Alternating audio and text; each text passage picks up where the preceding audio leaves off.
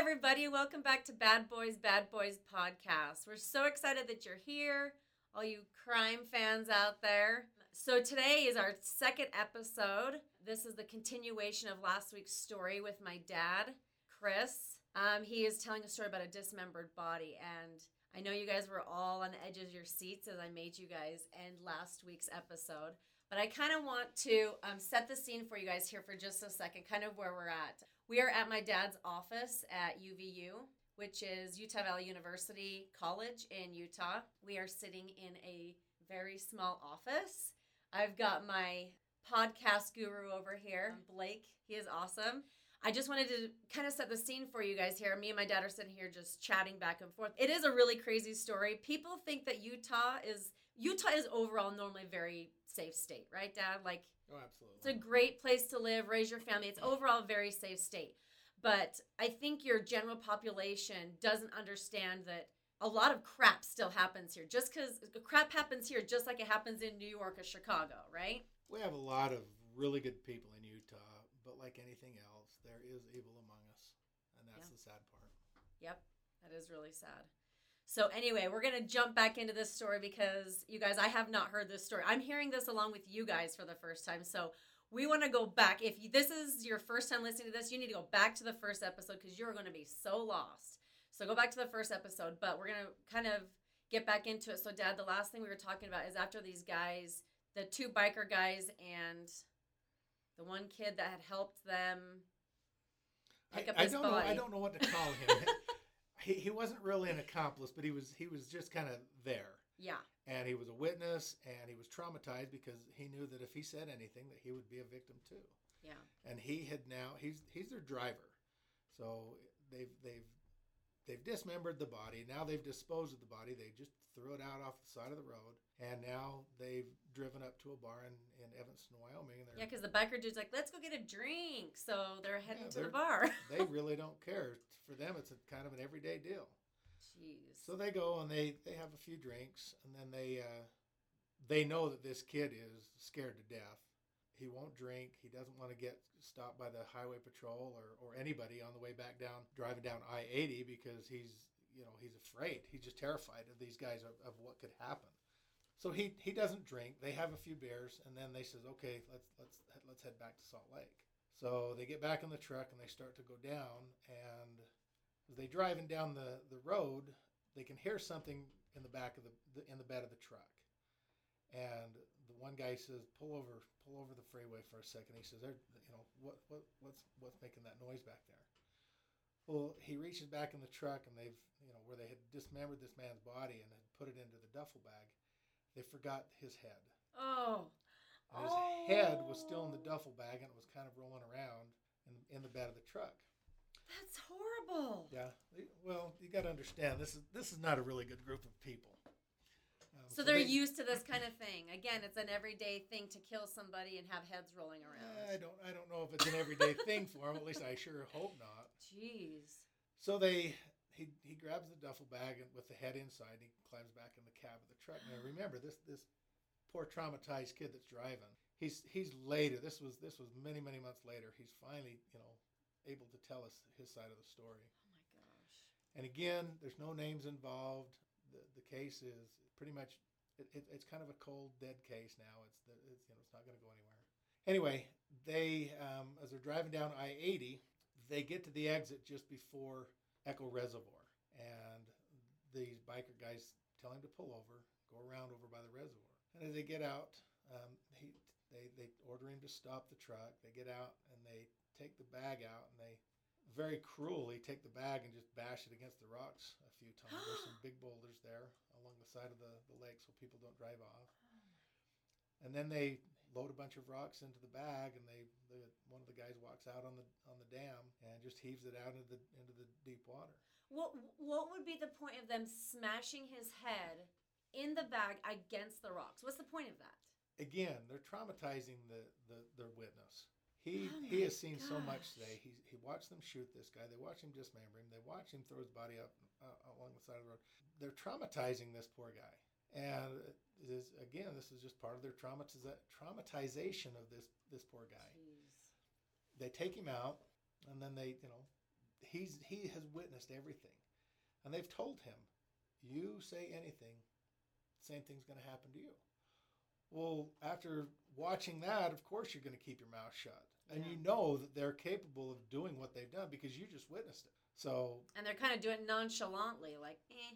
yeah, like it's no big deal to them because obviously it wasn't a big deal to them. Right. So they get back into the truck after they've they've thrown it out in the middle of the you know as far as they could chuck it out in the lake and rocks in it and it just sinks down to the bottom.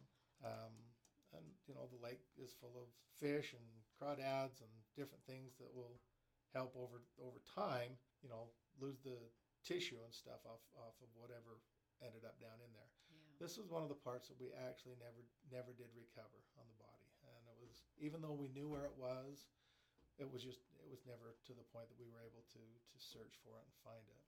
Well, and after a year, like you said, it's fish bait. I mean, unfortunately.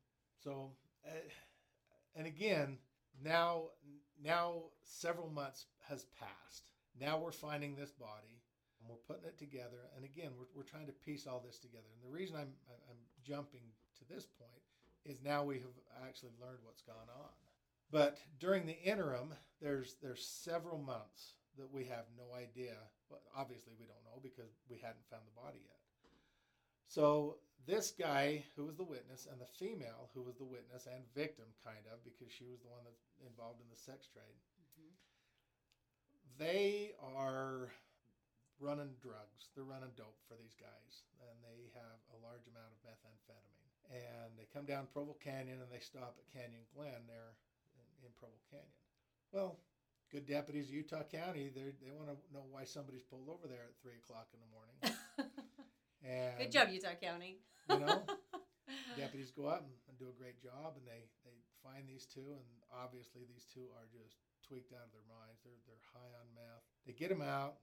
The deputy calls for backup. Another deputy gets up there, and they they you know obviously they're under the influence of drugs. They arrest them, search the car, and they find it was a large amount. I want to say 13 ounces, but I don't know if it was that much. I can't remember the exact number.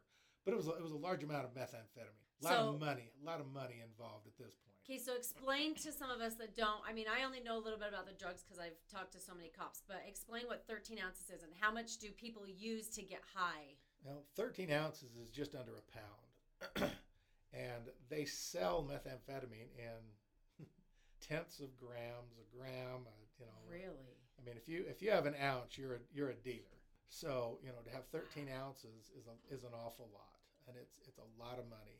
What's the street value? Do you think? Uh, anymore, I can't even tell you. It's, you know, maybe maybe $125 a gram. Oh my um, god! You know, 27 grams per ounce. So, I mean, it it becomes A few hundred thousand. It's a lot of money. I mean, most people now have watched Breaking Bad. Uh, you know, Great show.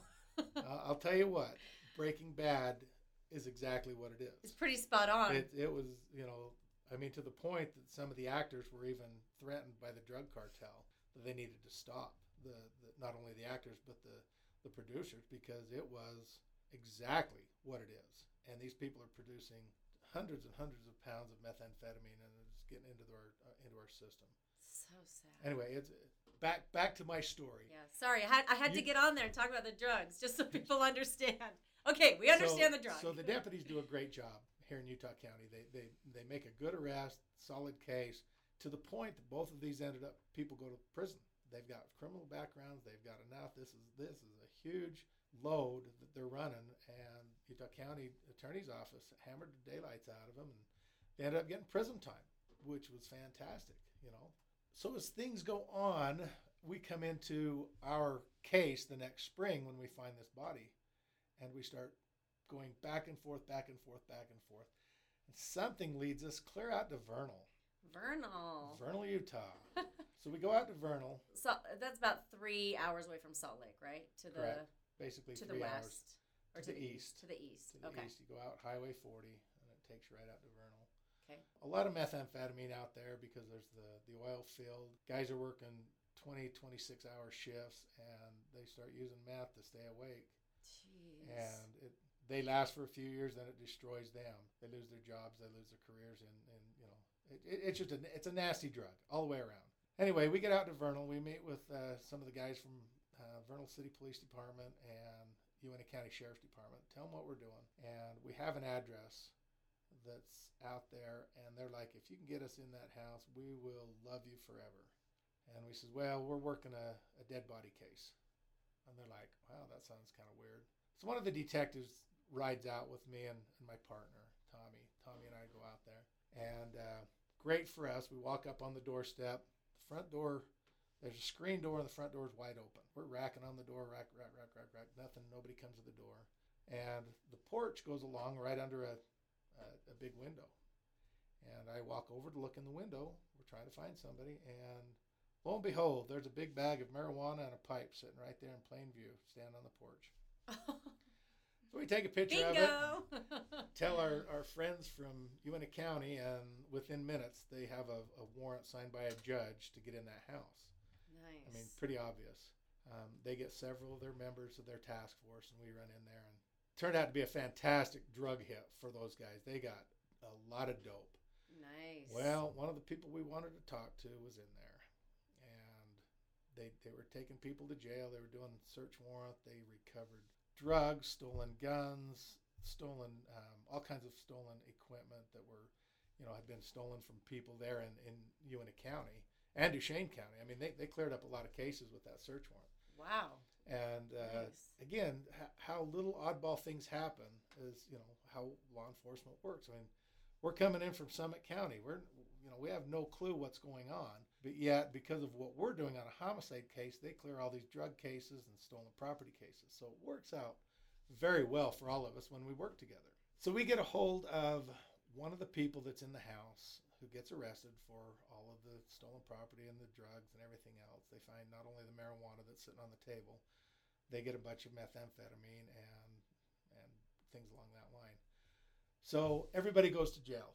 They finish the warrant. Well, Tommy and I want to interview this one person. We get over to the jail and he's very tight-lipped. He doesn't want to say boo to us, and we just tell him, well, okay, I guess the you know all of our fingers are pointing at you for the homicide.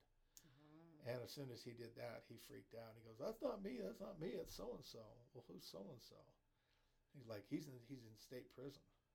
Oh. Like, "State prison? And why would he be involved with the homicide?" He said, "Oh, they just he got arrested in Utah County, and they just put him in in the prison." so recently he had gone to the point. This had happened from the the the time that the man was murdered to the time he was found. Like I said, we're talking almost almost a year, ten months, a, a, a time period. So during this ten months, our two witnesses of the homicide had both been arrested by Utah County, and were incarcerated, and now had been sentenced to prison. So they're sitting up at the state prison. Jeez. So we get up to state prison.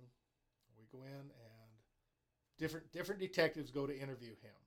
Again, like I said from the beginning, we had a sergeant that's putting this case together. So he's trying to get different detectives to do different things because everybody has a strong point. So he sends a couple of different detectives down there. And this guy is freaking out. He does not want to talk to the detectives. He's scared. He's because of what he's witnessed.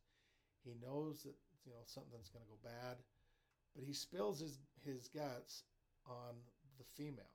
And we had not got a name yet until now. Now all of a sudden we get a name and find out that she's also incarcerated. I shouldn't say i shouldn't say we finally got a name because we had the name but we were trying to piece everything together. And he was able to connect the dots for us. And the detectives who were trying to interview him came back to the office. They decided to try and go interview the female tomorrow. So we get one of our female detectives and, and another male detective, and they go down and pull her aside.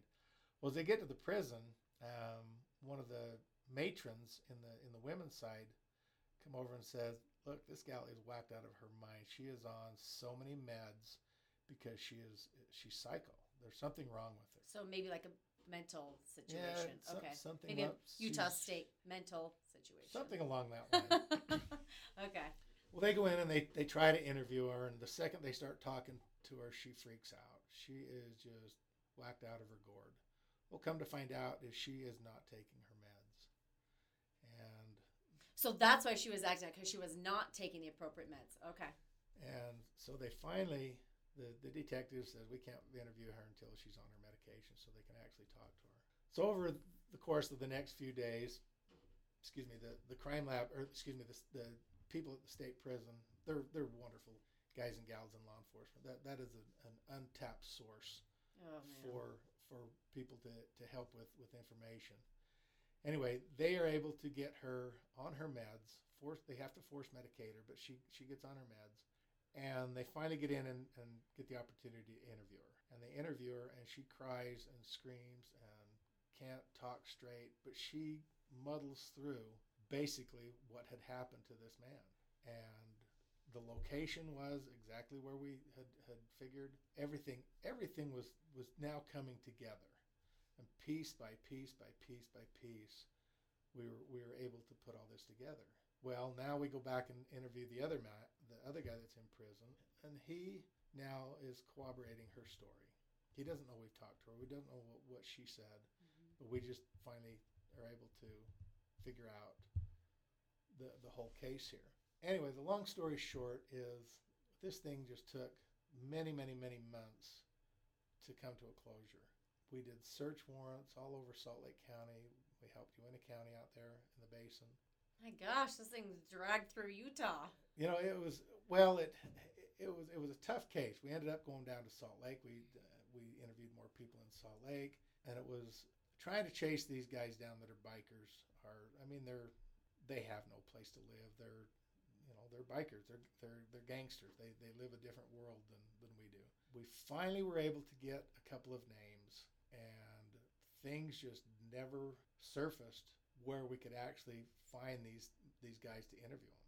One was actually incarcerated in I, I can't remember if it was Davis County or Weber County, and one of the in fact I think the the uh, our sergeant that was over the case I think he wanted to actually go do an interview, and I think he took one of the other detectives, and they went down to, to talk to this guy. He knew he, you know, completely, you know, knows the game, and they went in to, to interview him, to talk to him, and it was basically a giant middle finger in their face. I don't have to talk to you. You don't know what you're talking about, Mhm.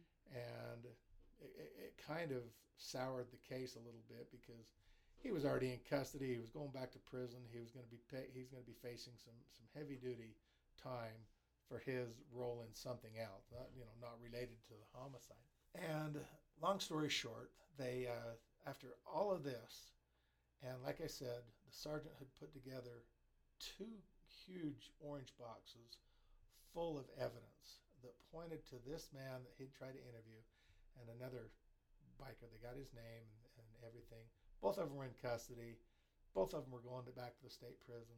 And so they took the case down to the Salt Lake County Attorney's Office, and he went in and, and presented the case to them, and they just kind of looked at him and said, "You know, it's kind of a victimless crime. The guy's dead. They were just kind of, you know," and they kind of, they kind of just kind of blew us off, Oh my gosh. and we were like.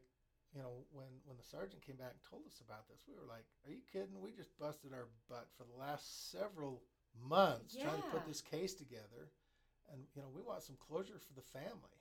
And they That's were like they were like you know we are so busy. We've got so many cases. We're you know we're working you know we've got them on all these other charges. They're going to be going back to prison for you know who knows? They may even die in prison because they're you know these are older biker bike gangsters. They're you know you know they they made up a lot of excuses and it was it was kind of sad and very disheartening you know, for us, because we were representing the family now, because we're trying to put this case together so this family can say, hey, our our loved one was murdered, and the cops put together a good case, and you know, they received they, justice. they, they wanted justice out of it, yeah. and you know, the county attorney's office, you know, shook the sergeant's hand, said you've presented a great case, but you know, we're going to have to decline to prosecute on it because of you know, and I don't know, I don't know, there may have been more to it.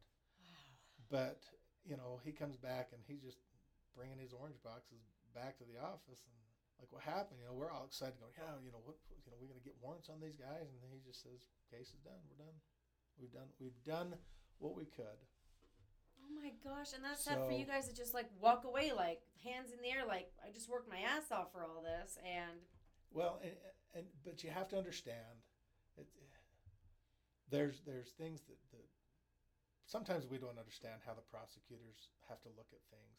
right, and and and theirs is a different world. They they work their butts off too. It's not like they just sit around and do nothing. But sometimes, in the, in the cops' mind, we get mad and we we get frustrated. And we're like, you know, how dare they not prosecute this case? And you know, we have we've I've been in, in lots of meetings with county attorneys' offices, you know, in, in Utah County, Summit County, Wasatch County, with cases, and I've, I've been in screaming matches with, with attorneys.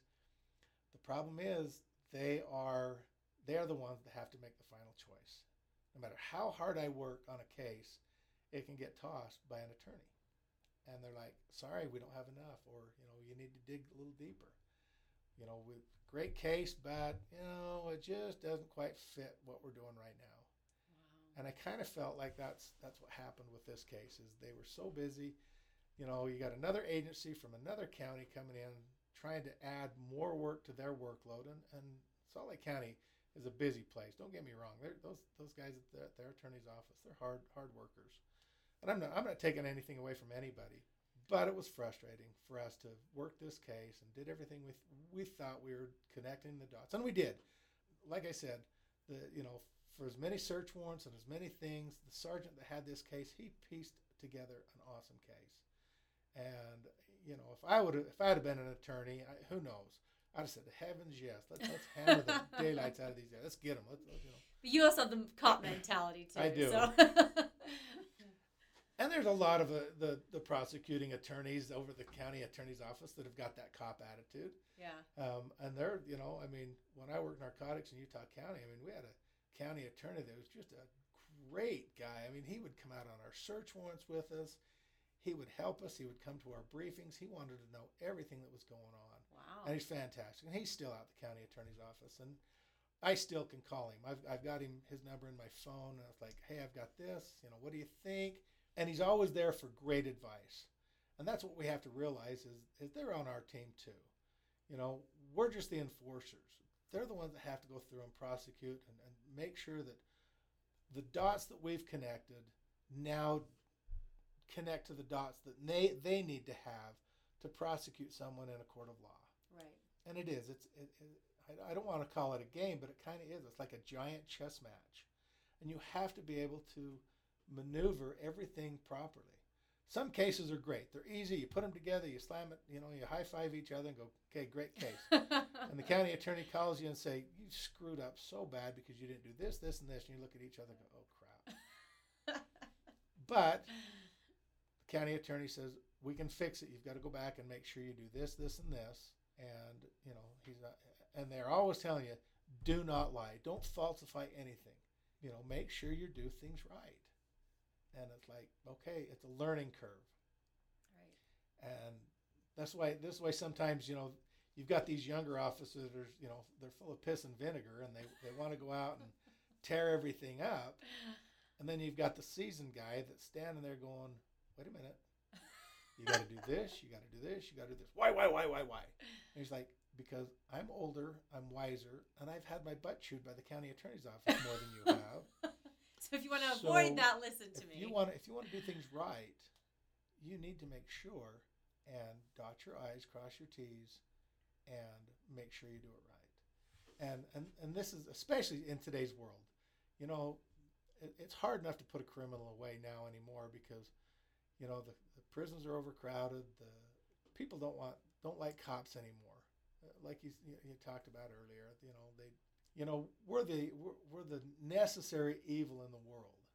But the thing is if if people want to really see um, chaos take your police officers off the streets for a week. We are in all honesty we are so blessed to live in the united states. Most of the men and women in law enforcement are very strong incredible honest people that want to go out and serve their communities. Like i said i taught the police academy for, for over 20 years I, I've seen a lot of really good men and women come through that have gone out and done great jobs for their communities. Um, I've, I've had the opportunity to put officers that I have taught in different states um, New Mexico, Nevada, Idaho, Wyoming, all over the state of Utah, from, from St. George clear up to you know uh, Logan hmm and you know out to Tooele County, out to Uintah County. I, you know, I I've known so many law enforcement people that I've had the opportunity to teach, and they go and do the job because they want to do what's right for the community. And it's a tough job, you know. There, there's days people, you know. Christmas time's fun. You know, you go around at Christmas time, and I know so many officers that get involved with with going out and, and going to Walmart and helping the kids with you Shop know, at the cop. cop. Yep. You know, I've I've seen officers that will go buy people Christmas dinner. I've seen them do great things. And they're doing all this on a cop's salary, you Yeah, guys. they do, and it, you know, Cops don't make that much money.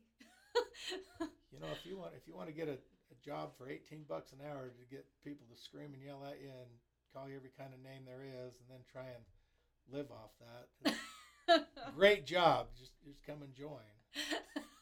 You know, I wish, Sign I me wish- up. I wish more agencies, and a lot of agencies pay very good. Don't get me wrong. I mean, you know, I, I'm, I'm I'm joking a little bit about the eighteen dollars, but some agencies still pay tho- those low wages because they live in communities that people don't care for for law enforcement.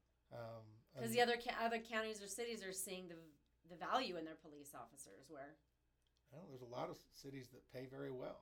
yeah, because they know and they take care of their officers. They might not be able to pay them as much as they would like to, but they treat them well. They give them good benefits and they, and they take care of them in, in different ways. So, you know, being involved in law enforcement, it's a, it's a great career. It's a great job. If, if anybody listening to this podcast wants to get involved, you know, there are ways to do it. There's, you know, we want good people. If you have a clean background, meaning you don't have any felony arrests, um, and, and law enforcement is a, is a job you want to do, check into it. Find somebody that you know, or, or you know, go go talk to your local uh, a police officer in your local agency, or sheriff's deputy, or you know, state trooper. Um, Highway Patrol is is a great agency. Most of the sheriff's departments are really good. They have so many different things. Your your city cops are, you know, they're a lot of the agencies are looking for people.